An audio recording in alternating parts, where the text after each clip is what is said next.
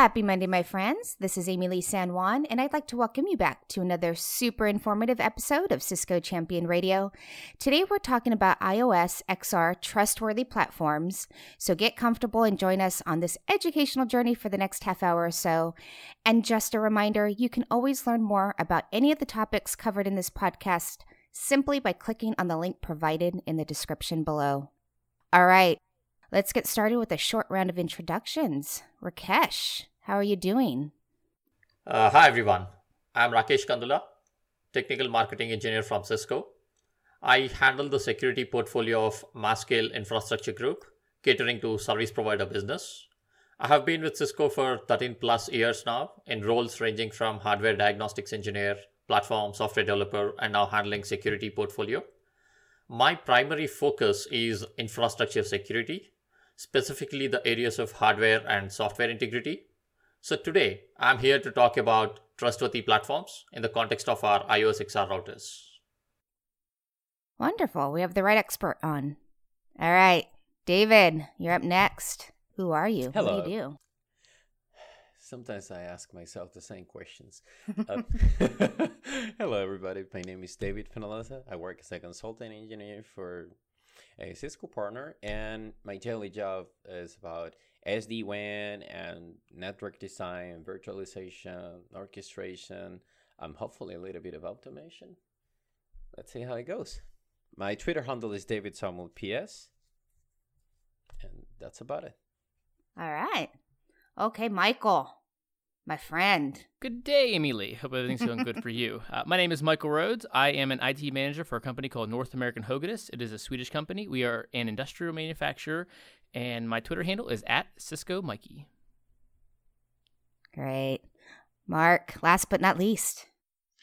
Yeah, Mark Siebering. I'm an expert consultant at Devoteam. Been designing networks since like 96 or something. Dial-up, core, access, campus, data center, everything. And the last few years busy in automation. You can find me on GitHub as NetArc, and if you look for NetCI/CD, you will find my repos. Great. All right, Rakesh, kicking it back to you. Can you give us a bit more background on today's topic? What are we talking about? Sure, Emily. So if you look at the dynamic and ever-changing threat landscape around us, the questions we should be asking now about trust are these. How do you know for sure that a router that has been deployed in your network hasn't been altered since you deployed it? Or during the boot process itself, wouldn't it be great if there was a way to detect if your router has been subjected to some attack leading to tampering of critical components? Or how could you constantly evaluate the trust posture of your devices over their lifetime? Now, of course, these are genuine concerns for any kind of network deployment, but specifically when it comes to service providers, given the kind of deployments where the routers are in remote and insecure locations, it becomes a much bigger concern. So today, we will discuss these topics to understand what kind of measures Cisco is taking when it comes to protecting the integrity of the routers and helping build trustworthy platforms. Well, and with that introduction, I need to say something clever, right? So, I honestly like these kind of discussions because in general, security becomes an afterthought.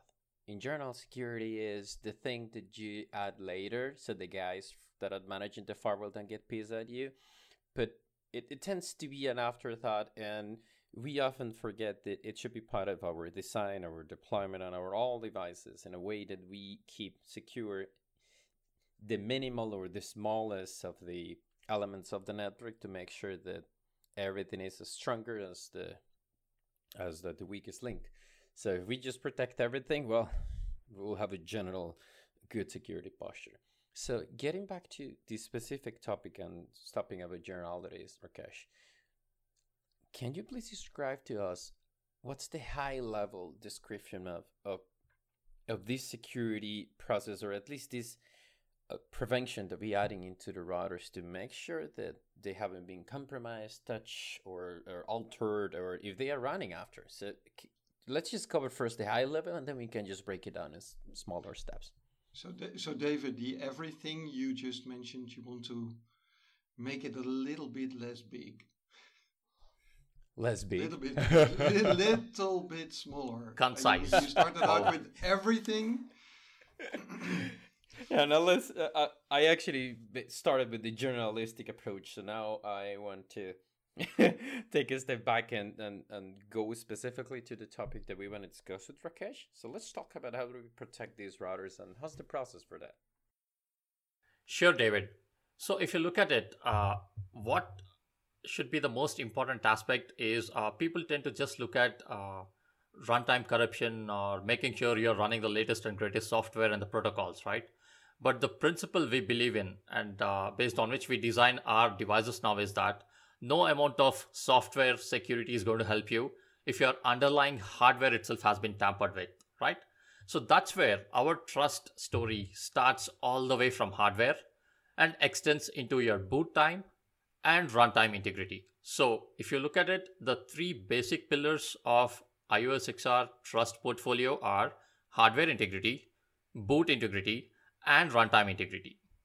And then there is a fourth aspect which is very important, which is about visibility of all of this. So when we talk about visualization, the most important aspect is to ensure the data that's collected from the router could actually be verified cryptographically. And that's the core principles we operate our trustworthy platforms on. So to start off with hardware integrity, all our devices today come equipped with what we call as a trust anchor module, or in short, TAM chip. And this becomes the foundational element to build our entire trustworthy story. So any device that is manufactured today has this TAM chip, which has a unique identity. It's called as a SUDI certificate that is programmed into it during our manufacturing. And that ensures that you're actually using a Cisco manufactured genuine device. So you know that it's not a counterfeit device, point number one. Then this TAM chip also acts as an anchor into your boot process. That way you know that your boot process is not compromised with. And it also helps in your trust visualization aspects. So in short, these are the four key aspects when we talk about our trust portfolio. And this is something really new, or has that been in the platforms for longer time? Good point. So if you look at our IOS XR portfolio, the TAM chip has been part of our routers for quite some time now. So the secure boot, which is anchored into this TAM chip, is also out there in the field already. So none of these features we're talking about are just a set of new additions, but rather something that has been there for quite some time. Now, of course, there are always newer hardware and newer chips coming in. So there are new features added on top of this integrity story, but the basic aspects of unique device identification are anchoring your secure boot into your TAM chip. These have always been part of our portfolio. Now there's something new coming up, I understand, with the new TAM chip, new capabilities. Yes, that's a good point.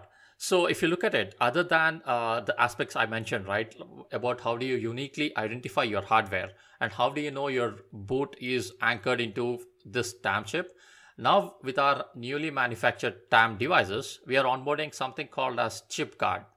So if you look at the attack surface again, like I said, it's always evolving, right?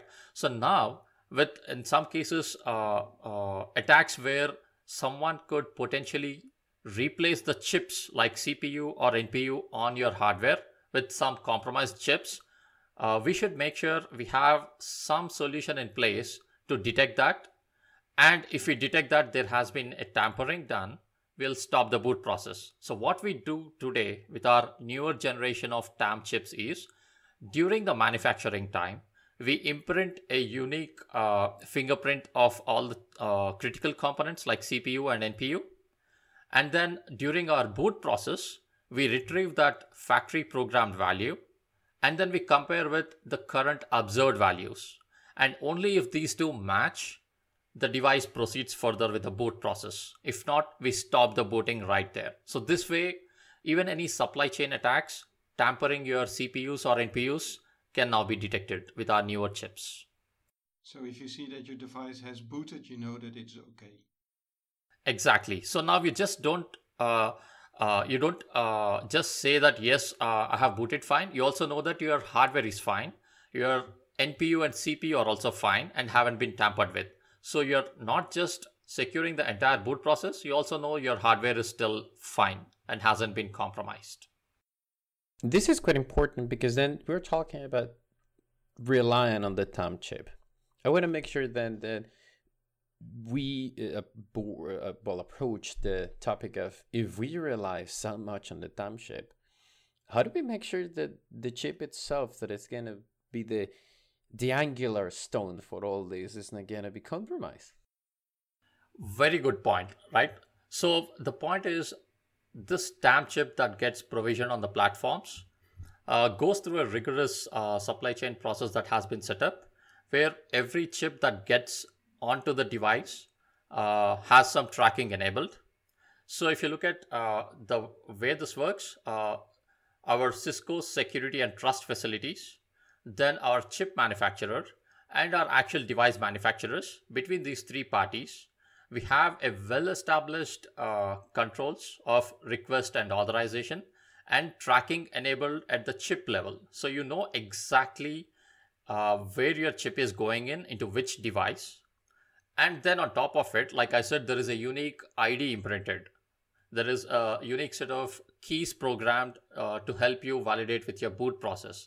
Each of these steps, again, go through a set of rigorous authorization process where Cisco is part of every stage of this. So this way we ensure that the trust anchor module that's getting onto the cards is actually not compromised anywhere during the manufacturing process.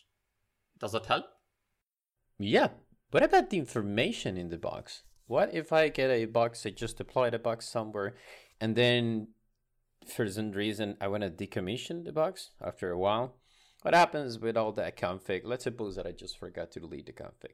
All the stuff that I put there, SNMP, IP addresses, all that, what happens with that information that it's proprietary?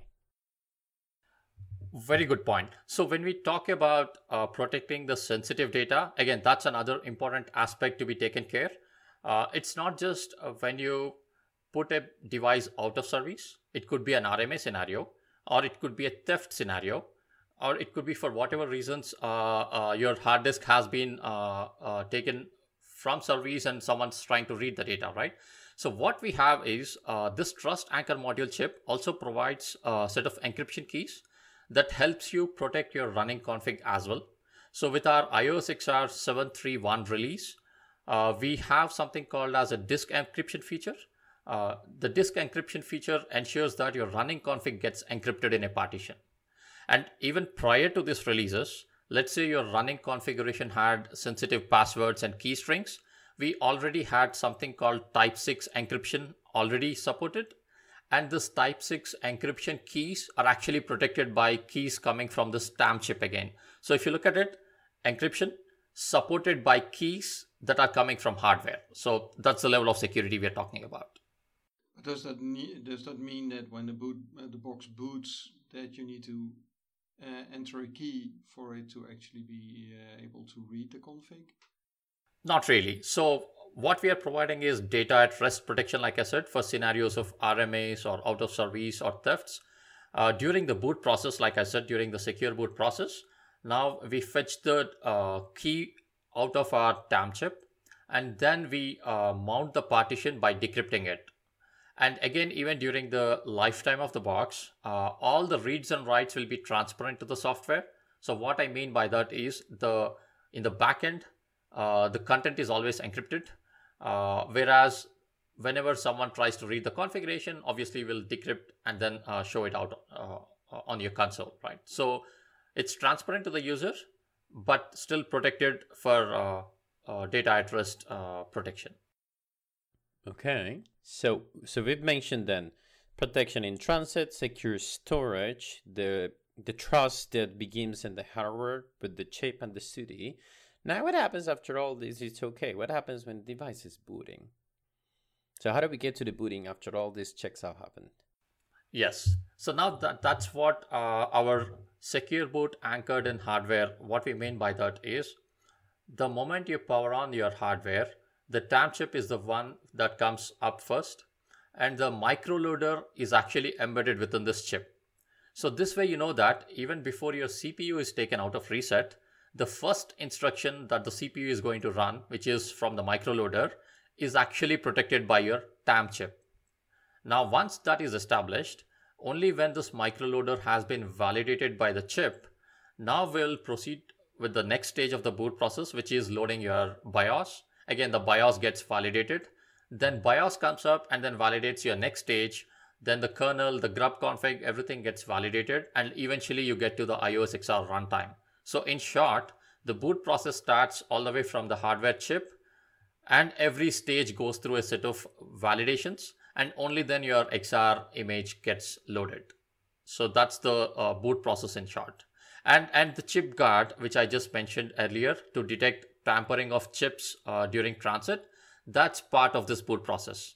So the BIOS that runs will by default run the chip guard as well on the newer hardware. That way you know that any tampering has been detected and the boot process hasn't been compromised with. So if you got this a new box in and you're like, it doesn't boot, is that, you know, how do you go in there and actually find out that it's been tampered with? I mean, how do you know you don't just get a DOA box versus a tamper with box? Good point. So what we do is, of course, the moment we detect that something has been tampered with, we wouldn't allow the box to boot. So you won't be getting to your XR runtime. So you can't expect some syslogs or some messaging out of the box, right? So what we do is, during the boot process, whenever a component of the boot fails, the secure boot FPGA would report it. It would have the result of that. And the front panel LEDs would actually indicate that there has been a failure of your secure boot process. So you have a red LED blinking, which is an indication that, hey, something went wrong with the secure boot process. It could be some tampering in hardware or software, and that's the reason your box is not booting. So it's going to be some generic message, or this is going to say, like, it was Tiffany. You know, that kind of message. It's just to know exactly what to expect. Like, look at the panel. It will tell you who was touching the box. And then, oh, Tiffany, you've been a very bad girl. so that also means that if some bits flipped in one of the devices on the chips or on the box, then it won't boot anymore, and you know that, well, it's either tampered with or it's broken. So you find out sooner if your hardware is doing something weird. Exactly. So the point here is, like I mentioned, right? If your underlying hardware has been compromised with or tampered with, no amount of any additional measures would really help you. So the point is to stop your boot process right there if we detect that something's wrong with your hardware or any of the firmware modules during the boot. And that's the reason the secure boot will make sure you won't get to your IOS XR runtime, right? Well, I think it's a rather conservative approach, but I would also prefer to have things not working rather than working that way. So, well, I guess that if the box goes down, you have two options. It is kaput, or we just made it go kaput because somebody was fiddling with it. So any of them works. But kaput is it is.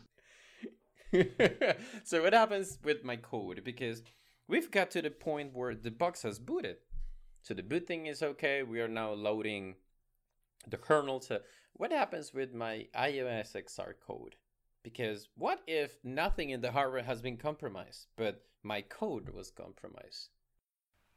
Valid point. So like I said, the third pillar out of all the three pillars is runtime integrity, right? So like you said, we established hardware and boot integrity. And now obviously, how do you ensure the runtime is not compromised over the months or years of uptime of the device, right? So there are two runtime protections in place that IOS XR provides. And again, this has been there for quite some time now, not just a new addition. The first is SELinux policies. So we have SELinux policies in place to ensure that any amount of attacks on the box will not be able to tamper the files. Then we also adopted the Linux Integrity Measurement Architecture, which is called as IMA. Now with this, what happens is whenever a new file has to be loaded, the kernel would first get a measurement of the file. It gets the SHA-256 hash of the file and records a measurement in the kernel. And on the newer hardware, in fact, this measurement gets extended inside some of the registers inside the TAM chip. So that way, we know for sure that even if someone compromised or attacked your box during runtime, if a file has been compromised, by doing those measurements, you know that you can at least detect the tampering, right? That's the first part. On top of it, the fourth aspect, which is a visualization, helps you in detecting these kind of issues as well. We'll probably talk about the visualization as well. How does that work then with an upgrade? Yeah, so every iOS XR image that gets built, it also has the expected set of hashes during the build time. So the you don't have to go and fetch what we call it as a known good values from somewhere. Every XR image that is available outside on our CCO today will also have these known good values already part of the image. So that way you know that if you're upgrading your full image or if you're getting a patch in the form of a SMU, the expected new values, new file hashes are already part of the image. So that way you know if it's an expected file or if it's a tampered file. And in the upgrade process, these known good values are pushed into the TAM chip. So the known good values as such are not pushed inside the TAM chip. That would be part of our iOS XR image. And given that we have a rigorous secure boot process, you know that your iOS XR image itself hasn't been tampered with, right? So the known good values are part of your XR image along with your rest of the files. What we push into the TAM chip are the measurements recorded during the runtime by the kernel. So the known good values are in the kernel, and you always measure a file when it is getting loaded into the memory, and then you extend that value into the TAM chip as well, so that you know it's not tampered with, right? If there is an attacker who is able to tamper your file, maybe they could tamper the measurements as well, right? That's where we record them inside the TAM chip. Okay, then taking a step back from the upgrade, we've talked about the runtime and several techniques that could mitigate any kind of attack path. What about touching files or modifying some files? What about attacking spaces in memory? These are typical attacks that we could see. So are we also getting our results protected, like against all the threats? Well, that kind of threat, my apology. Exactly. So we do have mechanisms like Safe-C or address-space layout randomization and all sorts of static checks as well in place, so that any attacks any attacks which take advantage of these would also be thwarted. So it's not just modifying the files, but we do have enough boundary conditions checks in place and all that. So with our Safe-C coding in place, we have something called a CSDL, which is our secure lifecycle development. And as part of that, every XR image that goes out goes through a strict set of checks, all these safety checks and everything. So that way we ensure that these kind of attacks are not possible, or even buffer overflow attacks and stuff like that could be avoided. There's another term, however, that it keeps coming back to me because it sounds pretty cool. What exactly is this remote attestation? That's a good question. So now that we understand your runtime integrity is maintained, like I said, the fourth important aspect is always to provide visibility into it. So when you talk about trust, it's all about, it's something that is tangible, and how do you measure or verify it, right? So what remote attestation essentially does is this. Let's say you have a external agent through which you want to establish the authenticity of your device, starting from hardware, boot, and runtime. What you could do is today, with the current shipping iOS XR images, you could throw a challenge to the router to retrieve all these measurements that were recorded during the boot time, during the runtime, and all of those measurements signed by the device unique SUDI certificate as well. So that way, let's say you are an external agent that's trying to validate this trust aspect, you could validate that these measures are coming from a genuine Cisco device. And what is that external agent today? So we have our Crosswork Trust Insights in our portfolio, and that could be deployed as a cloud-based service that could do this for you. So in case you're a customer looking for visualization of trust, Crosswork Trust Insights is your solution. It could do this entire attestation workflow and also provide you a history of what all happened during the uptime of your router. I hope that clarifies the attestation part, or would you want a bit more detail, David? I think it's quite clear. So, Mark? Yeah, for me it is. It's pretty clear. I mean, however, it is. If you have all this stuff going on, how could you get more insight and oversight of all the boxes that you have? Is there tooling associated to it? Yeah, so that's where the Trust Insights helps you. So what it just doesn't help in periodic evaluation of the device posture. It also gives you a history of things like your hardware inventory, the software inventory, what are the smooths or what are the upgrades that happened, the reboot history of your router, plus all these IMA measurements which we just talked about at the kernel, right? So with all this information handy in a GUI, you could go back in history of the device and see what happened with the device starting from the day it booted to the current time. So that way you get a visualization of all your devices in the network.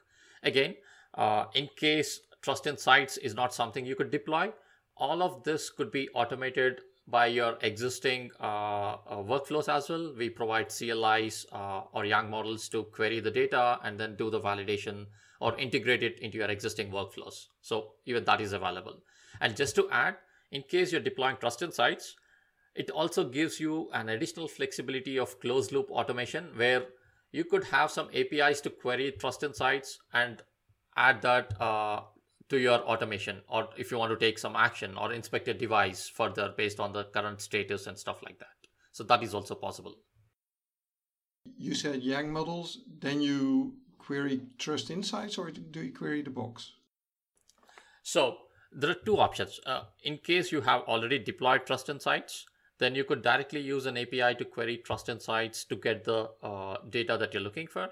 Or in case you are a customer who doesn't want to deploy the cloud-based service, or Trust Insights is still not deployed, you could do this query directly on the device as well. So both options are available.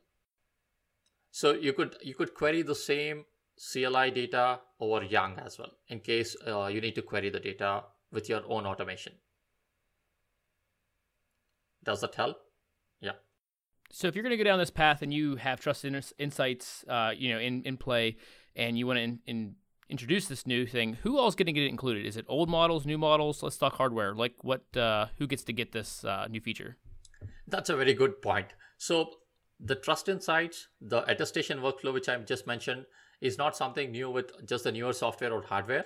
Like I said, there are some of these basic aspects of integrity which have already been part of our portfolio. So because of that, already the shipping hardware and software, both the variants already support integration with IOS XR, with the Crosswork Trust Insights. And so there's no dependency for you to upgrade to the latest and greatest software or upgrading your hardware. So that's already supported. So are we getting this security built in only for these analytics? Is there anything else in which we can put security? We love to do routing protocols and authentications and passwords and things. So what else can get some, the sauce on top of it? Yeah, that's a great point. Passwords? Some people do. Knowing them, yeah, but putting them in and then figuring out you took the wrong one? Nah. It's a good point, David. So if you look at it, now that we have established the integrity of your device, the boot and the runtime, we have visualization provided. So the next obvious step is, how could you extend this entire trust into your network? So we are just not stopping at a single device. And we have features like trusted path routing that are being onboarded, which would help you to extend this trust into the network. At the same time, we are also making use of our strong TAM chip foundation that we have with the SUDI certificates. We have now security in our operational workflows as well with zero-touch provisioning. Now we have secure zero-touch provisioning being supported from our IOS XR 731 release. And this is RFC 8572 compliant. So this way, we are not stopping at a single device. We are looking at extending into the domain, routing domain, extending into your operational workflows and rest of the ecosystem as well. It feels like Skynet, doesn't it? Like, I know who you are. I know who you are. I know who he is as well. I watched The Matrix yesterday. It is, and it gives, gives me new view on that reality. It is, when he was mentioning that some of the features work for thefts as well, I'm thinking you gotta be a guy with a quite a strong back to just steal a provider grade router just because you could find it somewhere. So you can imagine this, like somebody stole my 9K router right here, and then you just see the whole empty space like this big, and yeah, somebody did. But I think it's fantastic to put security in all these. But in all these steps, simply because some people might ignore that some of these features are there. It's funny that you were mentioning that, and I remember Rakesh said, some of these basic features, and I get to know about the features, well, maybe a couple of weeks ago. And then he says, no, these basic features, I'm totally blown away, like, oh God, do we do this? This is awesome. And then, oh, that's basic. It's supported everywhere. And you just turn around. What? Sounds really awesome. So all right, guys, well, this has been another great episode of Cisco Champion Radio. I want to thank all of you out there for listening in today, and obviously a very special thank you to our guest and Cisco Champions for being a part of today's episode. Again, if you want to learn more about today's topic, just click on the link provided in the description below. And just a reminder, you can subscribe to Cisco Champion Radio on your favorite streaming platform and receive alerts on our latest releases. So wherever you're listening to us, make sure to softly hit that subscribe or follow button now. I hope you all enjoyed today's episode.